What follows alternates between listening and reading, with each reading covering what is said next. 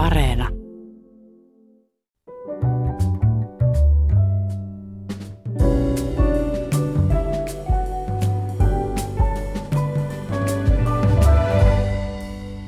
Hyvät ihmiset, on maita, joissa lääkärille pitää lykätä kirjekuoressa vähän käteestä, jos haluaa päästä hoitoon. On maita, joissa pääsee ministeriksi olemalla presidentin serkku. Ja on maita, joissa saa kemian tehtaalle helposti rakennusluvan luonnonsuojelualueille, kunhan on hyviä suhteita. Mutta meillä Suomessa onneksi sentään kaikki pelaavat aina sääntöjen mukaisesti. Vai pelaavatko? Korruptio esiintyy monessa eri muodossa ja monella eri tavalla ja jäävuoren tavoin suurin osa siitä on pinnan alla näkymättömänä. Millaista korruptiota meillä Suomessa mahtaa esiintyä ja mitä sille tehdään? Siitä keskustellaan tänään täällä ja vieraanani ovat Transparency International Finlandin puheenjohtaja Salla Nazarenko ja oikeusministeriön erityisasiantuntija Juuso Oilinki. Tervetuloa ja kiitos kun tulitte. Kiitos. Kiitoksia. Aloitetaan Sannasta. Sä oot Transparency Finlandin puheenjohtaja ja olet työryhmän kanssa julkaissut kirjan nimeltä Korruptio Suomessa ja se ilmestyi kaksi vuotta sitten Into-kustannuksen ISPN-numerolla 2019. Että miksi se piti kirjoittaa? Mikä oli motiivi? No motiivi oli juurikin tämä, että kun mä, mulla on se, kun meillä on Suomessa niin vahvana tämä käsitys, että korruptiota ei ole, joka tietysti johtuu monesta asiasta, joihin varmaan tänään mennään syvemmälle, mutta mua niin kuin vähän vaivasi tämä, kun kuitenkin asian ympärillä olin, olin tämmöisenä järjestöaktiivina ja myös journalistina monta vuotta liikkunut, niin mä ajattelin, että tarvittaisiin tämmöinen kansantajuinen pikkuteos, joka avaa tätä vähän, että mitä se suomalainen korruptio on. Että kun tietoa on olemassa ja ilmiö on pysynyt hyvin samanlaisena hyvin kauan, niin yritettiin vähän avata sitä mysteeriä, että miksi tämä, miksi tämä myytti on niin tiukassa, että Suomessa ei ole korruptiota. Ja sen takia ristittiin kirja näin, näin ytimekkäästi korruptio no, Suomessa. Vastaa nyt itse tähän kysymykseen, miksi myytti on niin sitkeä ja miksi se on jatkunut niin kauan ja miksi se on myytti? No yksi tekijä on tietenkin varmasti tämä edustamani kansalaisjärjestöverkoston indeksi, Corruption Perceptions Index CPI, joka niin kuin mittaa tietyn tyyppistä korruptiota, jossa Suomi on niin kuin aina, aina kauhean korkealla niin kuin vähäisen korruptiomaana. Mm. Et se on sitten sellainen, mitä tietysti käytetään kauheasti esimerkiksi politiikassa tämmöisenä maabränditekijänä. Se on yksi asia. Sitten mä luulen, että kyllähän Suomessa on silleen paljon hyvääkin, että me ollaan luottamusyhteiskunta, että lähtökohtaisesti luotetaan toinen mm. toisiimme ja avoin yhteiskunta – jälleen kansainvälisesti ver- vertailtuna hyvinkin avoin. Et ehkä nämä kaikki yhdessä tekee sen, että sitten jossakin vaiheessa on syntynyt sellainen käsitys, että, että niin kuin korruptiota sellaisenaan ei Suomessa ole. Ja tietysti sitten tässä pitäisi mennä korruption määritelmään, koska silloin jos mm. puhutaan just tuommoisesta lahjonnasta lääkäreille, poliiseille, opettajille, niin eihän sellaista ole. Ja useimmissa maailman valtioissa kuitenkin tätäkin on. Niin suomalaisille poliisille ei kannata tarjota käteistä rahaa siitä, ei todennäköisesti hyvää seuraa. No ei tavallisesti, kyllähän niin. tuolla tietysti yksikin huumepoliisi oli, joka ihan hyvin viihtyi käteisen parissa, mutta tota, e, säännönmukaisesti ei hmm. kyllä todellakaan. Miten korruptio sitten määritellään? Haluatko Juuso määritellä korruption? Ja. Mitä oikeusministeriö mies sanoo tähän? Se on tietysti iso käsite ja veteen piirretty viiva, mutta milloin laki alkaa purra? Milloin korruptiosta tulee rikos?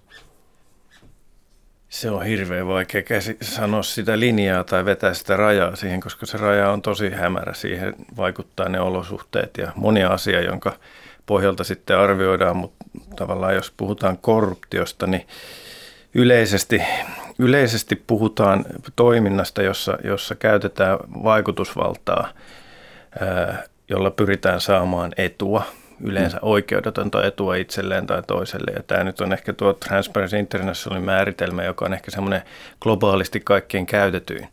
Mutta ei siihen ole mitään yhtä määritelmää. Mm. M- mutta tota, ehkä, ehkä vielä se, että – aika useasti justiinsa kysytään tätä, että miss, missä kohtaa siitä tulee niin kuin rikollista ja missä kohtaa se ei ole, niin tota, se, on, se on äärimmäisen vaikea. Se on hyvin vaikea se tuomioistuimillekin. Me ollaan nähty, mm.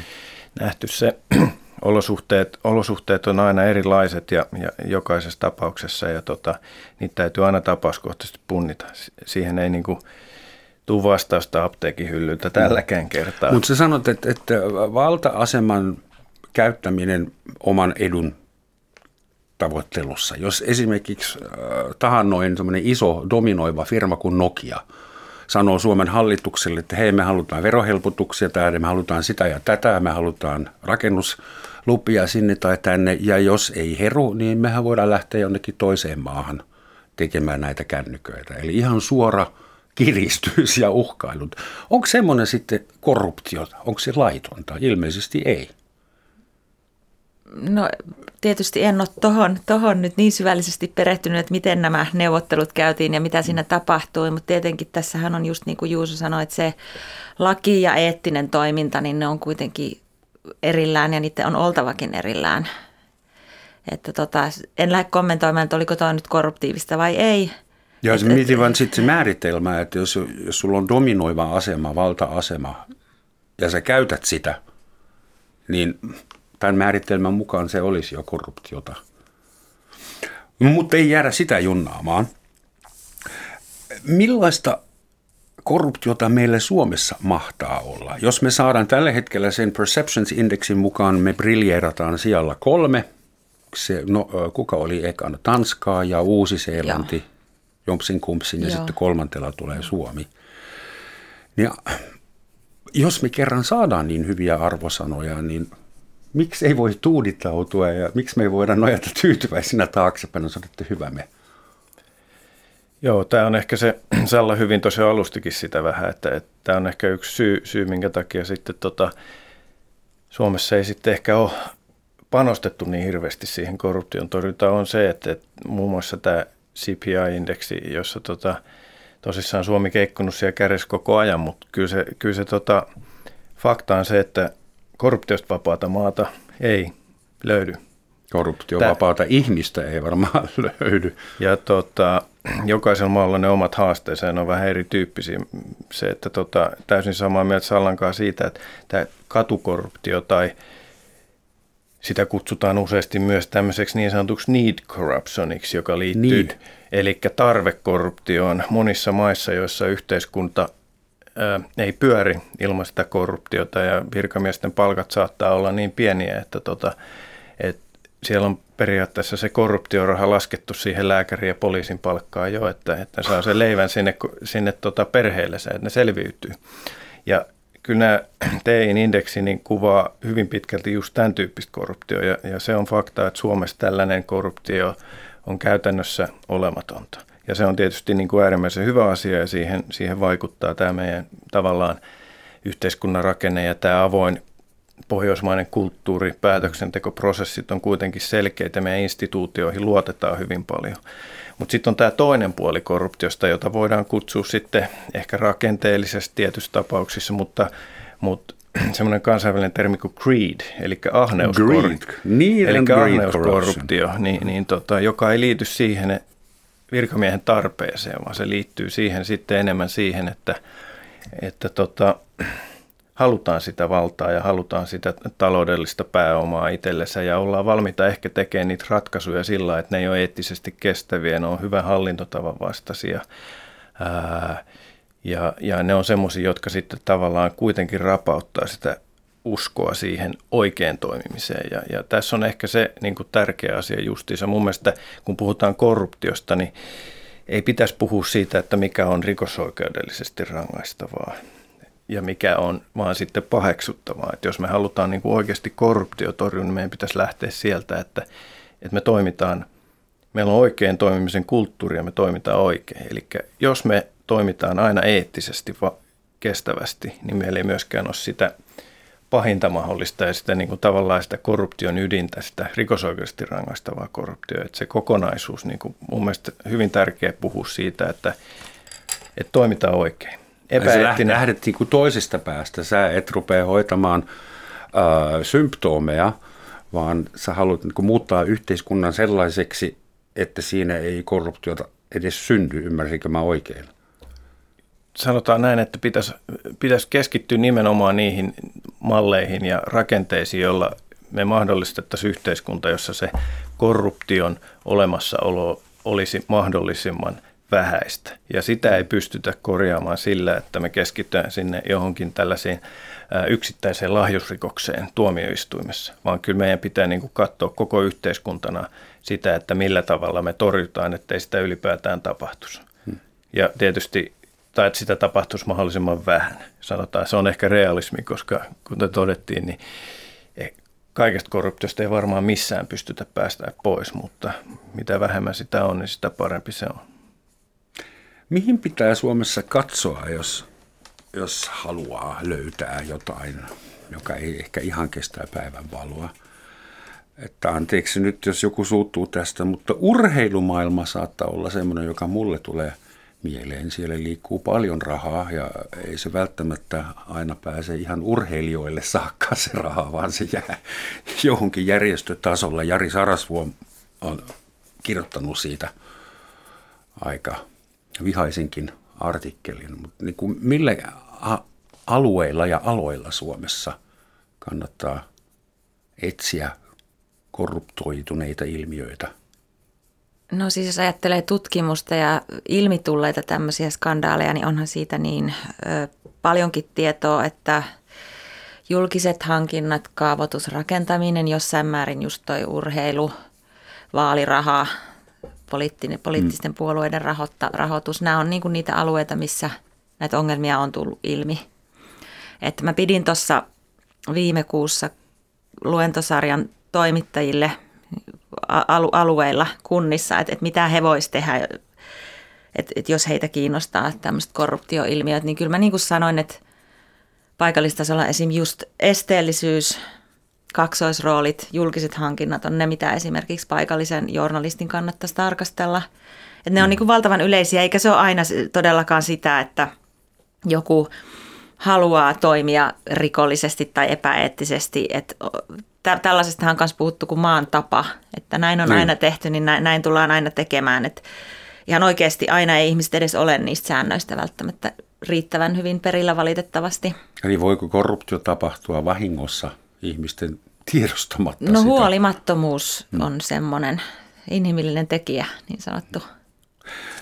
Sä, sä oot ollut kolme vuotta Keski-Aasiassa siellä tekemässä myös sitä korruption vastaista työtä, niin voisit sä lyhyesti, lyhyesti verrata, että millaista on Keski-Aasiassa verrattuna Suomeen? No mä itse asiassa tein sananvapaustyötä ja siviilikriisin hallintaa. Me toki tehtiin esimerkiksi Etyjin Tajikistanin toimistossa, kun mä olin, niin tehtiin jotain korruption vastaisia hankkeita. Mehän puhutaan, siellä, niin... joo, puhutaan yhteiskunnista, jossa korruptio läpäisee kaiken toiminnan että yhtään mitään et pysty tekemään ilman voitelurahaa. Eli just nämä niin pienet rahasummat vaihtaa koko ajan omistajaa ihan kaikkialla. Hmm. Ja se on tietysti, kyllä mä sitä mietin siellä paljon, että miten se, se semmoisen edes pystyy karsimaan, kun kaikki perustuu siihen. Ja sitten hallinto on hyvin sulkeutunut ja tämmöinen klaanimainen ja sitten nämä Keski-Aasian presidentit, niin nehän on tämmöisiä suunnattoman upporikkaita ihmisiä. Se on mulle aina ollut iso mysteeri, niin kuin se varastamisen mittaluokka. Jos otetaan vaikka tuo Putini tuolta naapurista, että tarviiko sun palatsin maksaa niin kuin miljardin, kun kyllähän nyt mäkin miljoonalla esimerkiksi näkisin näke, saavani ihan kivan talon. Että tavallaan semmoinen rankaisemattomuuden kulttuuri, kun se pääsee tarpeeksi pitkälle, niin sitten tulee just tommonen, että, että näin tekee kaikki ja tämä on ok ja näin kuuluukin tehdä. Ja se on hirveän ongelmallista. Ja silloinhan mä tietysti kaikille julistin, miten hieno maa Suomi on, että meillä ei ollenkaan korruptiota ja sitten mä muutin tänne takaisin ja muutin mieleni. Miksi? Mikä oli se kulttuurisokki, joka sulle tapahtui, kun sä tuli Tajikistanista takaisin Suomeen? No ehkä vähitellen, kun mä asetuin vasta silloin pääkaupunkiseudulle asumaan, että mähän on kotoisin Pohjois-Karjalasta ja opiskellut Tampereella, että mä oon tämmöinen pro- provinssi-ihminen, en, enkä mitään hienoa sukua, että vaikka tämä ukrainalainen nimi ei ole alkuperäinen sukunimeni, niin, niin, niin olen tosiaan juuret syvällä Savossa pientiloilla – niin kyllä mä sitten huomasin, että täällä Helsingissäkin yhteiskunnassa on paljon näkymättömiä verkostoja. Että et jos oikeasti haluaisi, mulla on sellainen kieliposkessa, mä aina sanon, että jos haluaa oikein hyvä, hyvä veliverkoston sisälle, niin kannattaa liittyä jonkun puolueen nuorisojärjestöön, aikaisemmin Kepun en tiedä enää, onko se niin hitti. Siihen nuorisojärjestöä ja mennä nuorisopolitiikkaa sitten, jos mitenkään mahdollista, niin Helsingin yliopiston oikeustieteelliseen tiedekuntaan, niin sillä saa aika hyvän verkoston, jos haluaa niin kuin edetä tässä yhteiskunnassa. Että et jos tulee tuolleen kirkasotsaisena jostain maakunnasta ja ajattelee, että kyllähän niin kuin osaamisella ja tämmöisellä ahkeruudella pärjää, niin pärjääkin kyllä, en mä sa- mm. mutta ei Suomi ole mun mielestä puhdas meritokratia missään nimessä. Mutta miten semmoisesta pystyisi edes välttymään, että syntyy tuommoisia skenejä ja klaaneja? Ei siltä varmaan pystykään välttymään. Mä uskon, että se on ihan inhimillisen laumakäyttäytymisen aika ydintä, mutta sitten tavallaan, että, että esimerkiksi virkanimityksessä meillä näkyy, niin meillä on edelleen poliittisia virkanimityksiä, mistä mä oon kyllä aika närkästynyt. Mun mielestä ei pitäisi olla enää. Ne on verorahoin hoidettavia, hyväpalkkaisia, tärkeitä tehtäviä, niin kyllä siinä pitäisi olla ehdottomasti vaan se pätevyys, eikä jäsenkirja. Ja ne, niiden pitäisi olla julkisesti jossain haussa. No kyllähän ne yleensä onkin, mutta ne on muodollisia hakuja. Niin. Mitä sulle tulee mieleen? Tai siis sun ei tarvi varmaan ideoida sitä, kun sä tutkit korruptiota työksesi. Mihin kannattaa vielä katsoa? Media-ala, kirkko, Suomen koulujärjestelmä, onko korruptoitunut? Meillä on Suomessa tota, verrattain vähän kuitenkin, sanotaan viime vuosina ollaan, ollaan tehty tutkimusta, mutta meillä on verrattain vähän, vähän kuitenkin, niin jos mietitään globaalilla mittapuulla, niin tehty tutkimusta, semmoista syväluotavaa, että oltaisiin oikeasti katsottu eri teollisuuden aloja tai eri toimialoja tai eri prosesseja, mutta, mutta viime vuosina ollaan saatu kuitenkin jonkun verran jo ihan hyvää, hyvää tutkimusta. Ja kyllä ne vahvasti indikoi sitä, että, että tota, meillä löytyy, löytyy ne korruptioriskialueet muun muassa rakennusalalta, ää, julkiset hankinnat on sitten yksi semmoinen, jonka Salla toikin noin jo ihan hyvin esille, että kyllä ne on tutkimuksen mukaan just nämä alueet, alueet missä, missä tota, ne riskit on ehkä suurimmat ja mihin pitäisi niin kuin tavallaan sitä valvontaa ja, ja torjuntakeinoja niin kuin entisestään kehittää. Ää, paikallistason päätöksenteko on, on haasteellista ja se on niin kuin riski osalta jo, jo ihan ihan monella, monestakin syystä, mutta meidän täytyy muistaa meidän tavallaan yhteiskuntarakenne siitä, että meillähän on, meillähän on paikallisella tasolla mieletön määrä päätöksentekovaltaa. Ja me, me käytetään esimerkiksi meidän julkisista hankinnoista, niin valtaosa tehdään paikallisella tasolla, jolloin tällaiset niin kuin numeraaliset niin kuin faktat jo tavallaan kertoo sitä, että, että missä sitä rahaa on ja missä tehdään päätöksiä, niin, niin kyllähän siellä meillä pitäisi olla ne rakenteet valvonnan ja torjunnan osalta, osalta mm. kunnossa. Ja, ja sitten jos ne ei ole meidän maan pienillä resursseilla, kun viranomaistoimintaa niin valtiohallinnossa kuin paikallistasollakin pyöritetään, niin, niin tota, se ehkä luo sellaisen toimintaympäristön, jossa sille tavallaan korruptioriskille on mahdollisuus ja, ja sille korruptiiviselle teolle, että se ei välttämättä, välttämättä sitten näe päivävaloa ja ihmiset ei sitä tunnista, jolloin, jolloin tota siihen puoleen tietysti pyritään keksimään koko ajan keinoja ja näitä on, näitä on tunnistettu. Mainitsit urheilun. Nämähän ei nyt ole mitään... No se nyt on klassiko, joka mainitaan aina ensimmäisenä. Joo, se on. Ja, ja toisaalta niin tota, siltä puolelta niin ei välttämättä sitä, myöskään sitä tutkimusta hirveästi ole. Että tämä ehkä tämä meidän pienen maan haaste tulee siitä, että meillä on urheilussakin ollut pitkään järjestöpuolella hyvin pienet piirit joissa tota, sen jälkeen kun ammattilaisuura loppuu, niin sen jälkeen mennään, mennään liittopuolelle to, töihin. Sieltä löytyy paikka ja, ja tota, vaan nyt esimerkkinä, mutta samalla lailla globaalisti tutkimusten mukaan niin urheiluun liittyy, urheiluun liittyy hyvin monentyyppistä. Liittyy, liittyy kisojen järjestämiseen, siihen liittyvään infrastruktuurin rakentamiseen.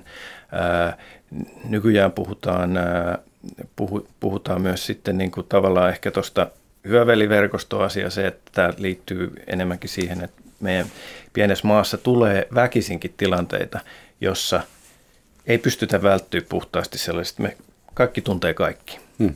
Ja, ja tämä pätee samalla lailla urheilun kuin tämä samalla lailla ehkä sitten niin kuin paikalliseen päätöksentekoon ja yritystoimintaan, kuinka lähellä paikalliset yritykset on esimerkiksi ää, paikallishallinnon virkamiesten ja, ja päätöksentekijöiden kanssa. Ja nämä on ne Suomessahan ollaan aina kauhean ylpeitä tästä kunnallisdemokratiasta. Demokratiasta, joka tavallaan kasvaa alhaalta ylöspäin ja jossa on paljon resursseja ja valtaa niin kuin paikallisesti matalalla sillä niin kuin ränkillä. Ja, mutta mä näkisin, että sehän voi tulla pomerankina vastaan, koska just sillä kuntatasolla ollaan sitten pormestarin pikkusirkku tai toisinpäin. Ja sitten ollaan heti semmoisessa vyhdissä, jossa kaikkien pitäisi heti jäävätä itse itsensä, mutta kukaan ei tee sitä, koska samassa kylässä on pakko asua tulevaisuudessakin. Niin sitä mä mietin, kuinka tällaista voi kitkeä?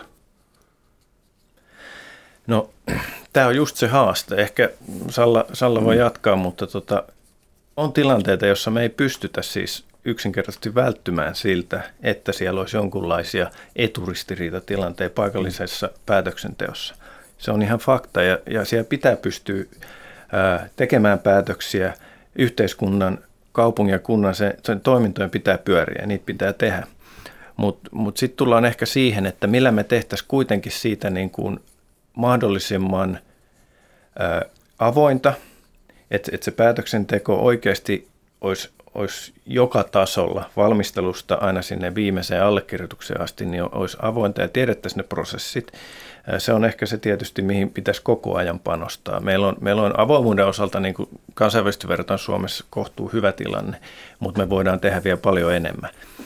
Sitten toisaalta, toisaalta siihen liittyy se, että kyllä meillä pitäisi olla myös uskottavaa valvontaa siellä paikallisella tasolla sitten ja meidän pitäisi ymmärtää ehkä niitä korruption eri typologioita, että missä kohtaa jossain tehdään epäeettisiä päätöksiä. Esimerkiksi kun ollaan julkista rahaa antamassa johonkin, on se sitten julkinen hankinta tai tehdään jotain muita, niin, niin siellä olisi ne rakenteet kunnossa ja oltaisiin mietitty, että me pystytään tätä ennaltaehkäisemään tietyillä toimintamalleilla. Sä puhut koko ajan niin konditionaalissa, jos olisi rakenteita, jos ne olisi kondiksessa, ilmeisesti tämän voi ymmärtää niin, että niitä ei ole ainakaan riittävästi ainakaan toimivina. Et, et kuinka toimivana, tehokkaana sinä Transparency Internationalin maan puheenjohtajana pidät Suomen korruption vastaista työtä? Kuinka hyviä hampaita tällä tiikerillä on? No tässä nyt istuu vastapäätä yksi, yksi ihan, ihan tosi iso tiikeri. Mä sanoisin, että meillähän on hirveästi osaamista olisi, mutta se on täydellisesti aliresurssoitu – Eli jos ajatellaan, että oikeusministeriöllä on tämmöinen asiantuntijaverkosto korruption vastaista työtä tekevä, niin siellä on virkamiehet virka-ajalla ja sitten on niin kuin meiltä Transparency International Suomesta, joka on siis vapaaehtoisvoimin toimiva järjestö, yksi asiantuntija JNE, että siellä kokoonnutaan niin kuin joko virka- tai vapaa-ajalla. Siihen ei ole niin kuin resurssoitu erikseen käytännössä mitään. Ja meillä ei ole sellaista erillistä korruption vastaista virastoa. Että tokihan sitä työtä tekee monet, siis kilpailu- ja kuluttajavirasto ja poliisi oikeusministeriö ja oikeuskanslerille tulee kanteluja, mutta se kaikki on, niin kuin se tietokin on hajallaan eri instansseissa. Hmm. Sitä ei kukaan niin kuin kokoa eikä sitä kukaan systemaattisesti seuraa eikä tee. EUn oikeusvaltioraportissa maakohtaisissa arvioinneissa todetaan, että Suomessa ei ole erillistä korruption torjuntavirastoa, vaan korruption torjunnasta vastaavat useat eri viranomaiset ja elimet yhdessä. Onko semmoinen idea kenties työn alla, että sellainen erillinen korruption torjuntavirasto tai yksikkö perustettaisiin? Kuulostaa hyvin. Ainakaan, ainakaan omalla työpöydällä sellaista ei ole. Ja tota, ja miten, me, me, miten se organisoituu tämä korruption vastainen työ, jos se on niin hajautettuna? No sanotaan näin, että jos jotain hyötyä siitä pienestä maasta on, niin, niin tota, ja, ja tästä meidän viranomaisrakenteesta, niin on se, että tota, meillä on aika matalan kynnys, kynnys niin kuin eri viranomaisten kesken toimii yhteistyössä. Ja mä sanoisin, että jos, jos jotain, jotain me voidaan tehdä järkevästi, niin on se yhteistyö eri viranomaisten kesken ja sitä kautta kehittää sitä. Jos me puhutaan, että me pitäisi Suomessa olla olla tota, joku korruptiovastainen virasto, niin tota, sitä mä en tiedä, että tällaista olisi, olisi, olisi missään, missään viritteillä. Me tiedetään, kuinka pienet ja niukat resurssit meidän viranomaisilla on niin kuin, hmm. mihinkä tahansa, vaikka jos puhutaan ihan rikos, rikosaloista erilaisista, paljonko meillä on vira, esimerkiksi esitutkintaviranomaisia tiettyjä, niin kaikkiallahan on liian vähän. Hmm. Ää, ja, ja sitten tota, tässä pitäisi pystyä perustelemaan sitä, että nyt yhtäkkiä saataisiin sitten, sitten tota, korruption torjuntaan joku oma viranomainen, ottaen kuitenkin huomioon, että tuolla niin kuin rikosprosessissa niitä juttuja on verrattain vähän, jos me mietitään muuta talousrikollisuutta, niin, niin tota, se ei ehkä, ehkä välttämättä sitä realismia ole, mutta se mitä me voidaan edelleen tehdä, meillä mun mielestä viranomaisyhteistyö toimii hyvin. Tässä oli jo mainittu esimerkiksi kilpailu- ja kuluttajavirasto, me itse mainitsisin verohallinto viranomaisina, joiden ydintehtävät on jotain ihan muuta kuin korruption torjuntaa, mutta tekevät tosi aktiivista yhteistyötä myös korruption torjunnan saralla. Ja tota, sitä entisestään kehittämällä niin me pystytään, pystytään toki tekemään jotain. Meillä ei ole esimerkiksi esitutkintaviranomaisissa niin tämmöistä korruptiovastaista yksikköä kuten esimerkiksi Norjassa tai Ruotsissa on. Meillä on Suomessa vähän erilainen lähestyminen ollut tähän, mutta jos me puhutaan tämmöisistä niin sanotusta korruptiovastaisista virastoista, niin nämä on ehkä tullut mukaan vasta tässä niin kuin tämmöisissä niin sanotusta uusissa Euroopan maissa, joissa, joissa se korruptiotilanne on ollut niin kuin äärimmäisen huono, hmm. jossa on lähetty niin kuin sieltä alusta asti niin kuin kehittämään sitä sitä ja tota, enemmän Itä-Euroopan Euroopan maista kysymys, ja siellä sitten on nähty se tarpeellisena, että tätä rakennetta lähdetään viemään, viemään eteenpäin tämmöisen keskitetyn viranomaisen kautta. Ää, ja se on, se on tietysti yksi tapa, ja siellä on valtavat resurssit laitettu sinne. Siellä ehkä se myös se korruptio-ongelma yhteiskunnassa on valtava, joka, joka siis jo estää itsessään sen yhteiskunnan toimimisen. Hmm. Niin tota, se on siellä ehkä perusteltua. Toki resursseja olisi, olisi hyvä olla korruptiovastaisessa työssä Suomessakin enemmän, Ää, mutta tota, nämä on sellaisia asioita, että mikä, mikä meillä yhteiskunnassa painaa eniten ja mihin ollaan valmi, valmiita panostamaan ja, ja tota, siihen, siihen ei itsellä natsat olkapäällä, olkapäällä riitä vaikuttaa. Haluatko kommentoida? No ei, Juuso on tuossa ihan oikeassa. Mä mainitsisin vielä, että Tämä verkostohan on tehnyt korruptiovastaisen strategian tai luonnoksen korruptiovastaiseksi strategiaksi ensimmäisen kerran. Se taisi valmistua, oliko se 2017? 2017 ja nyt Joo, se ja sitten se ei. Mä silloin pistin mailia Antti Häkkäselle, että miksei tämä nyt etene tämä homma, kun kerran luvattiin. Ja tuota, silloiselle oikeusministerille ja hän sanoi, että Kyse oli silloin siitä, että Juha Sipilän hallitus siirtyi toimitusministeriöksi, että, että uusi hallitus saa aloittaa puhtaalta pöydältä. No kaikki tiedämme, mitä uuden hallituksen pöydälle putosi noin vuosi sitten. Että et nämä on tämmöisiä myöskin ihan käytännöllis-byrokraattisia juttuja, mutta mä itse niin kuin pidän sitä strategiaa hirveän hyvänä dokumenttina, jossa on tavallaan kaikki, mitä pitäisi tehdä ja myöskin hyvin, hyvin siis konkreettisia toimenpideehdotuksia. Että mä kauheasti toivoisin, että nykyinen hallitus niin muilta kiireiltään ehtisi sitä edistää siellä. Tulihan se sieltä yksi mun kysymys olisikin ollut, kun on pakko nykyään aina kysyä, että miten koronakriisi on vaikuttanut tähän. Ei ainakin siten, että Varmasti. Siis Hallituksella siis on ollut paljon muuta tekemistä. On ollut ja... paljon muuta ja tietysti sanotaan, kun, jos, jos katsotaan globaalisti tätä pandemiaa, tuommoinen niin kuin poikkeustilanne, johon on reagoitava nopeasti, niin se luo korruptioriskejä.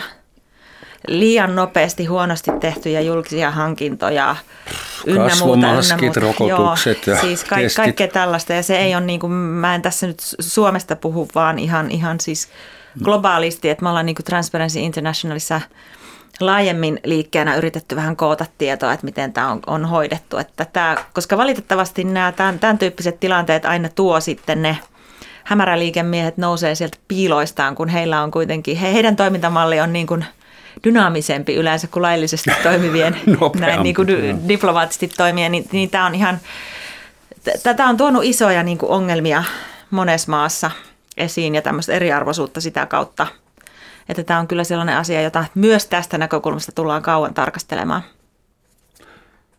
Hei, tämä on Suomen Yleisradio, Yle Radio 1 Romansatsin maamikirja, jossa tänään puhutaan mahdollisesta korruptiosta Suomen maassa. Ja vieraanani täällä studiossa ovat Transparency Internationalin Finlandin puheenjohtaja Salla Nasarenko ja oikeusministeriön erityisasiantuntija Juuso Oilinki. Jotkut myöhästyvät kroonisesti tästä ohjelmasta ja heille pitää aina puolessa välissä kertoa, missä mennään. Hei, semmoinen vähän En tiedä, onko se nyt huvittava vai huolestuttava, mutta semmoinen tiedonpätkä, että vähän aikaa sitten julkaistiin tutkimus, nyt mä en löydä kunnallisalan kehittämissäätiön kyselytutkimus se oli.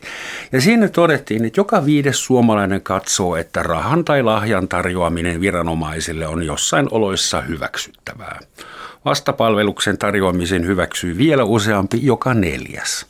Ja sallivimmat asenteet on nuorilla ja vähän koulutetuilla. 18-30-vuotiaista suomalaisista peräti 37 prosenttia pitää rahan tarjoamista viranomaisille jossain tilanteessa hyväksyttävänä. Ja mä, niin, sä puhuit siitä, että on olemassa maan tapa, ja Suomessa maan tapana on panna mutkat vähän suoriksi välillä, kun et, kuinka paljon korruption vastaista työtä kannattaa edes tehdä, organisoida ja resurssoida, jos kansan syvissä riveissä ollaan sitä mieltä, että se on kyllä ihan ok, jos pitää vähän voidella porukkaa. Ja tässähän on kysymys ihan katu need corruptionista. Eli tässä ilmeisesti kysymys siitä, että lekurille pitää, tai palomiehille pitää ensin antaa sen ennen kuin se avaa vesihanat. Et, tällekö kansalle haluatte rakentaa korruptiovapaan puhtaan Suomen? Kyllä, kyllä. Ja ehkä, ehkä, ehkä täytyy tietysti aina, aina kun katsotaan, katsotaan tiettyjä kyselytutkimuksia, niin miet, pikkusen varauksella, varauksella suhtautuu niihin, mutta ei tietenkään, tietenkään viitata kintaalla. Että tota. Meillä on nyt ollut viime aikoina muitakin tutkimuksia, jotka ehkä kuitenkin niin kuin avaa sitä verhoa siitä, että mehän, mehän kuvitellaan Suomessa, että me ollaan, me ollaan se maailman rehellisin, rehellisin kansa ja ollaan eettisesti hyvin valveutuneena. Ja nyt, nyt on tullut kuitenkin niin kuin tutkimusta esimerkiksi ää, tämmöinen viimeinen, viimeisenä, viime vuonna ja tänä vuonna tehty tota Nordic Business Ethics Survey tuotettuna, joka, joka on Pohjoismaiden välistä vertailua tehtiin, niin, niin tota, kyllä se kuvaa sitä, sitä tota faktaa, että, että meillä ollaan valmiita toimimaan kyllä epäeettisesti. Ja, ja näissä tutkimuksissa niin Suomi on ollut se peränpitäjä kyllä Pohjoismaihin verrattuna. Et toki me puhutaan nyt Pohjoismaista, jotka lähtökohtaisesti on kohtuu hyvällä tasolla, jos globaalisti... Pohjoismaat on aina kaikissa hyvissä tilastoissa kärkisijoilla. Joo, kyllä. Mutta tota, kyllä, kyllä tässä on niinku kuitenkin kysymys siitä, että ensin meidän pitäisi niinku tavallaan ymmärtää herätä siihen, että tota, me ollaan yhteiskuntana valmiit kumminkin tällaiseen epäeettiseen toimintaan, joka tavallaan sitten johtaa siihen, että myös sitä korruptiota yhteiskunnassa esiintyy. Ja, ja tota, lähtee ihan sieltä alusta asti, viittasin tuossa aikaisemmassakin puheenvuorossa, että ei pitäisi keskittyä siihen yksittäiseen lahjusrikokseen jossain tuomioistuimessa, vaan meidän pitäisi keskittyä siihen, että meidän yhteiskunnassa, organisaatioissa sisällä lähettäisiin siihen kouluttamaan siihen ja luota semmoista kulttuuria jokaisen organisaation, että se ei olisi hyväksyttävää. Hmm. Ja tässä tullaan siihen maan tapaan. Että voidaan puhua maan tavasta, mutta useasti se on organisaation tapa. Eli organisaation saattaa, nyt esimerkiksi tämä Nordic Business Ethics Survey viittasi vahvasti siihen, että, että tota, itse asiassa kun tullaan yrityksiin, niin, niin siinä vaiheessa tai organisaatioihin, niin nämä henkilöt tunnistaa tunnistaa tällaisia korruptiivisia tekoja siellä omassa organisaatiossa aika paljonkin ja epäeettistä toimintaa. Mutta sitten kun ne on ehtinyt olla siellä organisaatiossa 10-15 vuotta, niin sitten ne ei enää tunnista mitään. Mm-hmm. Eli se on se organisaation tapa, tavallaan totutaan siihen toimintaan, millä Turtuu tavalla siihen. turtutaan siihen.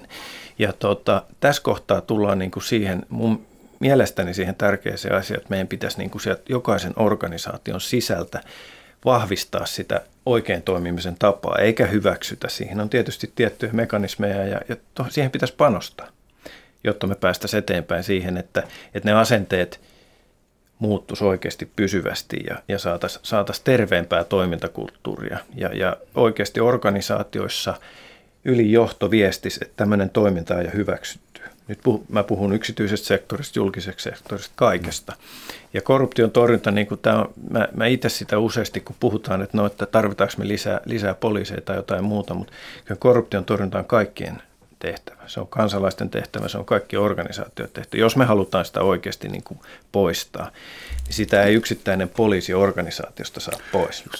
Eli tarkailkaa toisianne ja raportoikaa, koska yksi aika usein käytetty tapa paljastaa korruptiota tai vastaavanlaista on whistleblowing, ilmiön antaminen. Joo.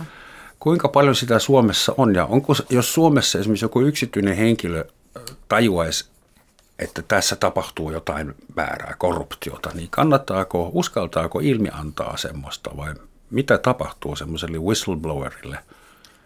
Joutuuko moneksi vuodeksi ulkomaiseen lähetystöön asumaan tai niin? No mä sanoisin, että eihän meillä nyt sellaista ihan niin kuin Julian Assange-osaston skandaaleja ole tullut ilmi, mutta merkille pantavaa mun mielestä on se, että useinhan tämä suomalainen korruption ilmitulos on, se on tämmöistä niin kuin, se on kuitenkin jostain mediasta, että, että se on niin kuin vuoto ollut ja just tämmöinen ilmianto, josta nämä asiat on lähteneet purkautumaan. Että hirveän, hirveän isossa roolissa meillä on ollut tutkiva journalismi niin, niin vähän kuin sitä sinänsä onkin tai huonosti resurssoitua.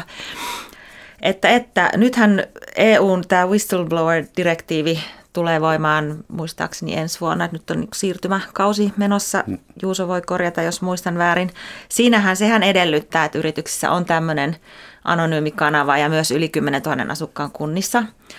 Että et se tekee helpommaksi tämän tämmöisen. Kyllä mä väittäisin, että tänä päivänä se esimerkiksi, mitä meille tulee, joitakin ilmiantoja, vaikka mehän ei sinänsä oteta niitä vastaan, kun me ollaan vaan tämmöinen niin vaikuttajatyötä tekevä pieni järjestö, niin kyllähän ihmisillä on voimakas leimaantumisen pelko ja työpaikan menettämisen pelko ja marginalisoitumisen pelko, että silloin kun se epäeettinen kulttuuri on sinne juurtunut ja se lähtee usein sieltä ylemmästä johdosta, niin kyllähän ihminen siinä pelkää toimeentulonsa puolesta ja että vaikeaa se on.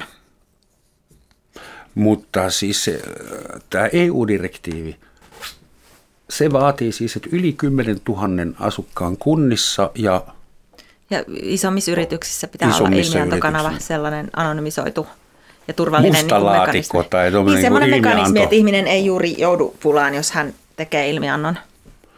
Se on sikäli hassua, koska eihän ihmisen pitäisi nytkään joutua pulaan, jos se soittaa poliisille, että mä epäilen, että mun pomo on ottanut lahjuksia vastaan. Eihän semmoisesta pitäisi nytkään joutua se on. Ju- miksi pitää perustaa erillinen niin kuin boksi, mustalaatikko tällaisille?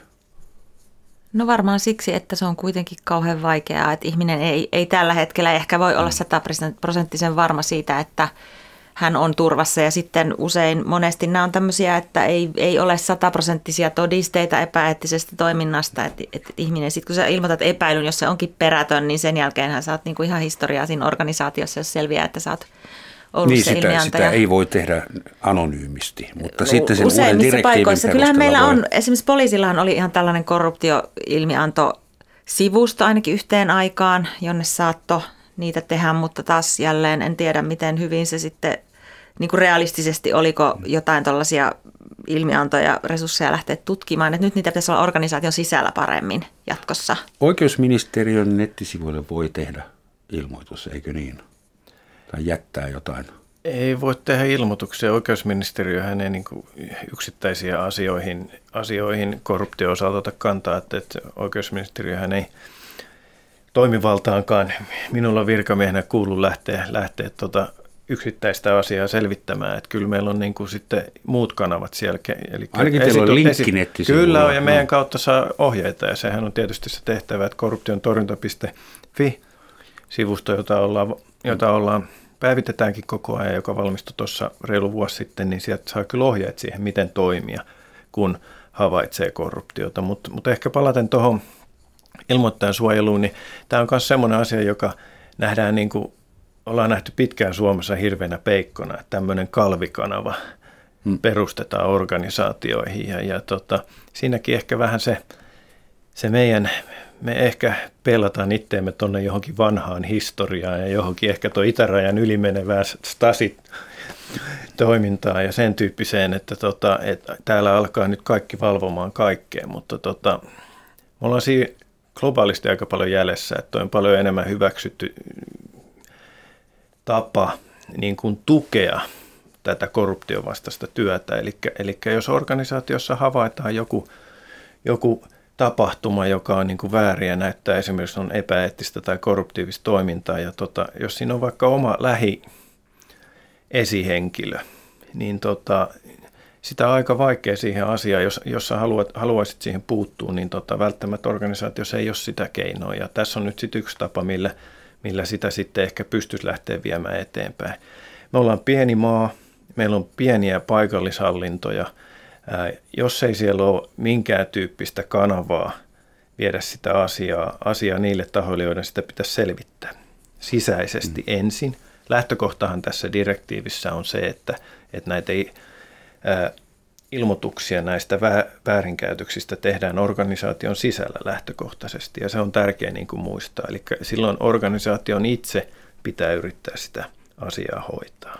Ja sitten vaihtoehtoisena keinona siellä tulee, jos ei, se sitten niin kuin, jos ei sitä siellä niin kuin riittävällä tasolla hoideta tai nähdään, että ei pystytä sitä asiaa organisaation sisällä ilmoittamaan, koska koko organisaatio on vaikka mukana siinä, niin silloin on se ulkoisen kanavan mahdollisuus. Tästä tämä direktiivi lähtee, jonka pohjalta sitten me tehdään kansallista, kansallista täytäntöönpanoa, mutta tota, kyllä mä näen sen olennaisena osana ja, ja en näe sitä sellaisena peikkona. Ja eihän tämä uusi juttu, meillähän on kaupunkejakin Suomessa, joissa tämä järjestelmä on ollut jo vuosia käytössä ja meillä on, sanotaan, että Suomessa toimivat globaalit yritykset hän on niin kuin edelläkävijöitä tässä, että heillähän on jo nämä järjestelmät ihan pakon sanelemana mm. ollut. Ja se on, se on ollut jo vuosia osa heidän compliance-toimintoaan ja, ja heidän niin kuin tällaista integriteetti kehittämistä ollut. Ja, ja se on luonnollinen osa tulevaisuuden korruption ja, ja väärinkäytösten vastaista työtä. Ja, ja tota, siitä ei pitäisi ehkä tehdä kuitenkaan sellaista peikkoa, että tämä jotenkin vaikeuttaa ihmisten työtä. Onko teidän mielestä lainsäädäntö kohdalla? Koska esimerkiksi Norjassa vaikutusvallan väärinkäyttö on kriminalisoitu. En nyt tiedä, miten se sana tarkasti menee. Se on varmaan mielenkiintoinen lakipykälä ja heti tulee Statoil-niminen firma mieleen, mutta Suomessa sitä ei ole kriminalisoitu. Eli jos olet Suomessa niin dominoivassa markkina-asemassa esimerkiksi niin business-ihmisenä, niin sä saat hyväksi käyttää sitä sun asemaa.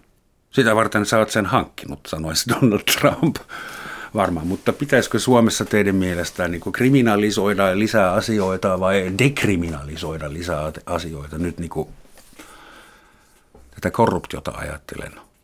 No, Onko kyllä me, me järjestönä ollaan sillä kannalla, että vaikutusvallan väärinkäyttö pitäisi kriminalisoida Suomessa. Millä tavalla ja millä? No se on sitten lainoppineiden kysymys, mutta näitä kansainvälisiä malleja seurailen.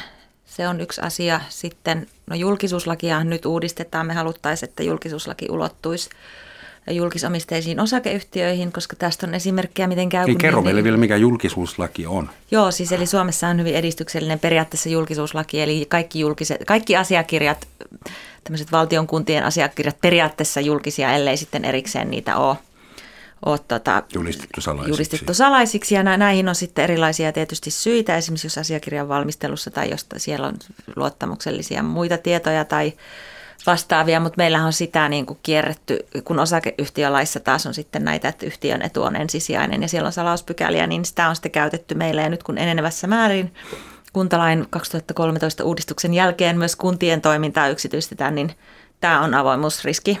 Että nämä nyt on sellaisia lainsäädännöllisiä muun muassa puutteita, mitä me toivottaisiin paikattavan.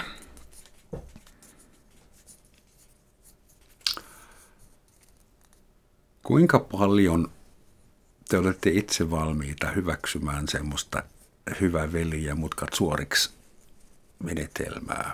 Mä meinaan, että tässä keskustelun aikana tuli semmoinen olo, että teillä on paljon kovemmat vaatimukset, moraaliset vaatimukset kuin ihmisille itse itsestään. Ja mä näen siinä vähän ongelmaa, että, että meistä ei tule koskaan niin hyveellisiä kuin eräät haluaisivat. Että milloin, olet, milloin Transparency International Finlandin puheenjohtaja on itse tyytyväinen Suomen kolmossijaan tai rankingiin ja milloin oikeusministeriö alkaa oikeasti olla sitä mieltä, että hyvä me, minkä pitää saavut, mitä pitää saavuttaa? No ensinnäkin tuo oli siis se CP-indeksi, eihän siis indeksi saa mun puolesta olla olemassa. Se on komposiitti-indeksi, joka muodostuu muista demokratia- ja kilpailukykyindekseistä. Että olkoon se olemassa, mutta mä toivoisin, että meillä olisi lisäksi järje, niin kuin, enemmän tutkimustietoa suomalaisesta korruptiosta ja mittareita sille rinnalla. Niin silloin me voitaisiin käyttää niitä päätöksenteon pohjana pikemmin kuin tuollaista indeksiä, joka vertailee yhteiskuntia, jotka ei ole mun mielestä keskenään kovinkaan vertailukelpoisia. Ja sitten tämmöinen tietysti laki ja moraali, voihan sitten niin eettisiä vaatimuksia asettaa itselleen ja muille ja rimaan kauhean korkeille. Mun mielestä siihen vaan niin täytyy pyrkiä. Ja tietysti myös omassa toiminnassaan, että kyllä mä niin aika tarkkana oon siitä, miten mä itse toimin tästä iltapäivästä alkaen virkamiehen ominaisuudesta. Totta kai niin kuin täytyy yrittää elää niin kuin opettaa, hmm. mutta mehän eletään yhteiskunnassa eikä missään autiolla saarella. Ja tietyt, tietyssä päätöksenteossa niin semmoinen verkostoihin perustuva nopeus on valttiakin. Et silloin kun siitä ei ole haittaa niin kuin muille tai yhteiskunnalle, niin se on ihan ok. Siis tähän jähmettyisi täysin tämä yhteiskunta, jos meillä olisi niin kuin jokaisesta asiasta julkinen kilpailutus ja niin kuin että totta kai tässä tarvii käyttää järkeä. Välillä onkin ollut julkaisia, piti kahvikupitkin kilpailuttaa. Niin, että se on vähän hankalaa, mutta sitten siinä on, siinä on aina korruptioriski sitten taas, jos siitä niin kuin tingitään. Että tämä on tämmöistä jatkuvaa tasapainottelua. No mutta toisaalta se on muna ja kana. Jos doping kielletään, niin sitten syntyy erittäin iso hämärävyöhykke, jossa on laboratorioita, dopinglääkäreitä ja uusia mahdollisuuksia tehdä rikoksia. Ähm, niin, kuinka paljon se on oikeusministeriön kannalta asennekasvatusprojekti, tämä korruption vastainen työ? Kyllä se varmaan sitä on. Oikeusministeriöllä on niin koordinaatiovastuu korruption torjunnan, torjunnan työstä ja, ja tota, siinä yhtenä pienenä palikkana on tämä toimiva lainsäädäntö, jota tietysti tarvii, tarvii aina tarkastella aika ajoin ja tälläkin hetkellä tehdään työtä sen eteen, että ollaan aloittamassa tutkimushanketta hanketta tällaista todisteluvaatimusanalyysistä, joka liittyy puhtaasti lahjusrikoksiin ja siihen, että tota, miten, miten lainsäädäntöä sovelletaan tuomioistuimissa ja, ja, ja tota, jatkuvasti, jatkuvasti kuitenkin pyritään sitäkin puolta tarkkailemaan, mutta, mutta kyllä siinä iso osa on sitä asennekasvatusta, jos halutaan kutsua. Että ky, kyllä meidän niin pitää, isommat tavoitteet meillä tällä hetkellä on siinä, että me saadaan – tietoisuutta ylipäätään niillä riskisektoreilla, mistä tuossa aikaisemmin puhuttiin, niin siellä tunnistettua niitä, niitä erityyppisiä korruptiivisia tekomuotoja ja sitten toisaalta miettiä niitä keinoja, joilla niihin prosesseihin päästäisiin puuttumaan ja tehtäisiin niistä parempia, jotta vältyttäisiin niistä, niiltä, niiltä huonoilta, eh, mahdollisesti epäeettisiltä tai korruptiivisilta toiminnoilta. Ja kyllä tuossa on se panostus tällä hetkellä, eli, eli niin kuin tavallaan keskitytään siihen, että me pyritään sitä tietoisuutta lisäämään ja opettamaan tavallaan sitä oikein toimimisen kulttuuria, että, että tota, organisaation sisällä siihen pyrittäisiin puuttumaan. Niin Ehkä se kannattaisi tehdä jo aikaisemmin, iskeä jo kouluvaiheessa ja sisällyttää korruption vastaista asennikasvatustyötä esimerkiksi yhteiskuntaoppi oppimäärään tai itse on sitä mieltä, että siellä oikeasti pitäisi olla. Meillä on tuossa eteläinen naapurimaa Viro, joka, joka tietty lähti pikkasen erilaisista asetelmista tuossa 10-15 vuotta sitten. Ja heidän strategiansa oli se, että he panosti päiväkotivaiheessa tähän tämän tyyppiseen koulutukseen. Korruptiovastaiseen työhön. Oikein toimimiseen ja, ja eettisesti oikein vahvasti toimimiseen. Ja ei se ehkä, ehkä ole se ainut syy, minkä takia tulokset puhuu puolestaan siinä yhteiskunnassa, mutta tota, siellä lähdettiin siitä, mutta ehkä siellä lähdettiin tosissaan siitä, että puhuttiin tuossa aikaisemmin, viitattiin tiettyihin maihin, että tavallaan se on, se on niin kuin ok toimia väärin. Ja se on osa sitä niin kuin kulttuuria, niin, niin siellä nähtiin, että, että se pitää saada muutettua. Mä luulen, että meidän Suomessa nyt ei ehkä tarvitse sinne mennä, mutta, mm. mutta kyllä, kyllä koko ajan pitäisi siinä organisaatiossa miettiä sitä, että, että toimitaan vastuullisesti myös niin kuin tämän korruption torjunnan näkökulmasta. Ja siihen me ei Suomessa yhteiskunnassa organisaation sisällä, niin me ei olla hirveästi panostettu. Ja, ja tässä on sitä työtä, mitä me yritetään tehdä. Meillähän on Transparency International muun muassa tekemässä sitä työtä. Teettekö te minkäännäköistä nuorisotyötä tai semmoista propagandaa, asennekasvatusta?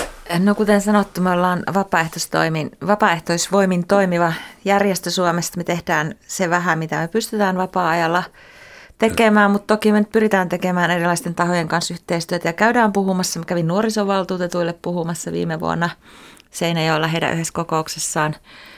Että toki silloin kun pyydetään, niin näin tehdään. Ja sitten toi, kun aikaisemmin oli puhe siitä kallupista, jossa 18-30-vuotiaat oli sitä mieltä, että... 37-vuotiaat. Niin, niin, niin että, että niin mä, mä, samoin kuin Juuso, niin mä en ehkä siitä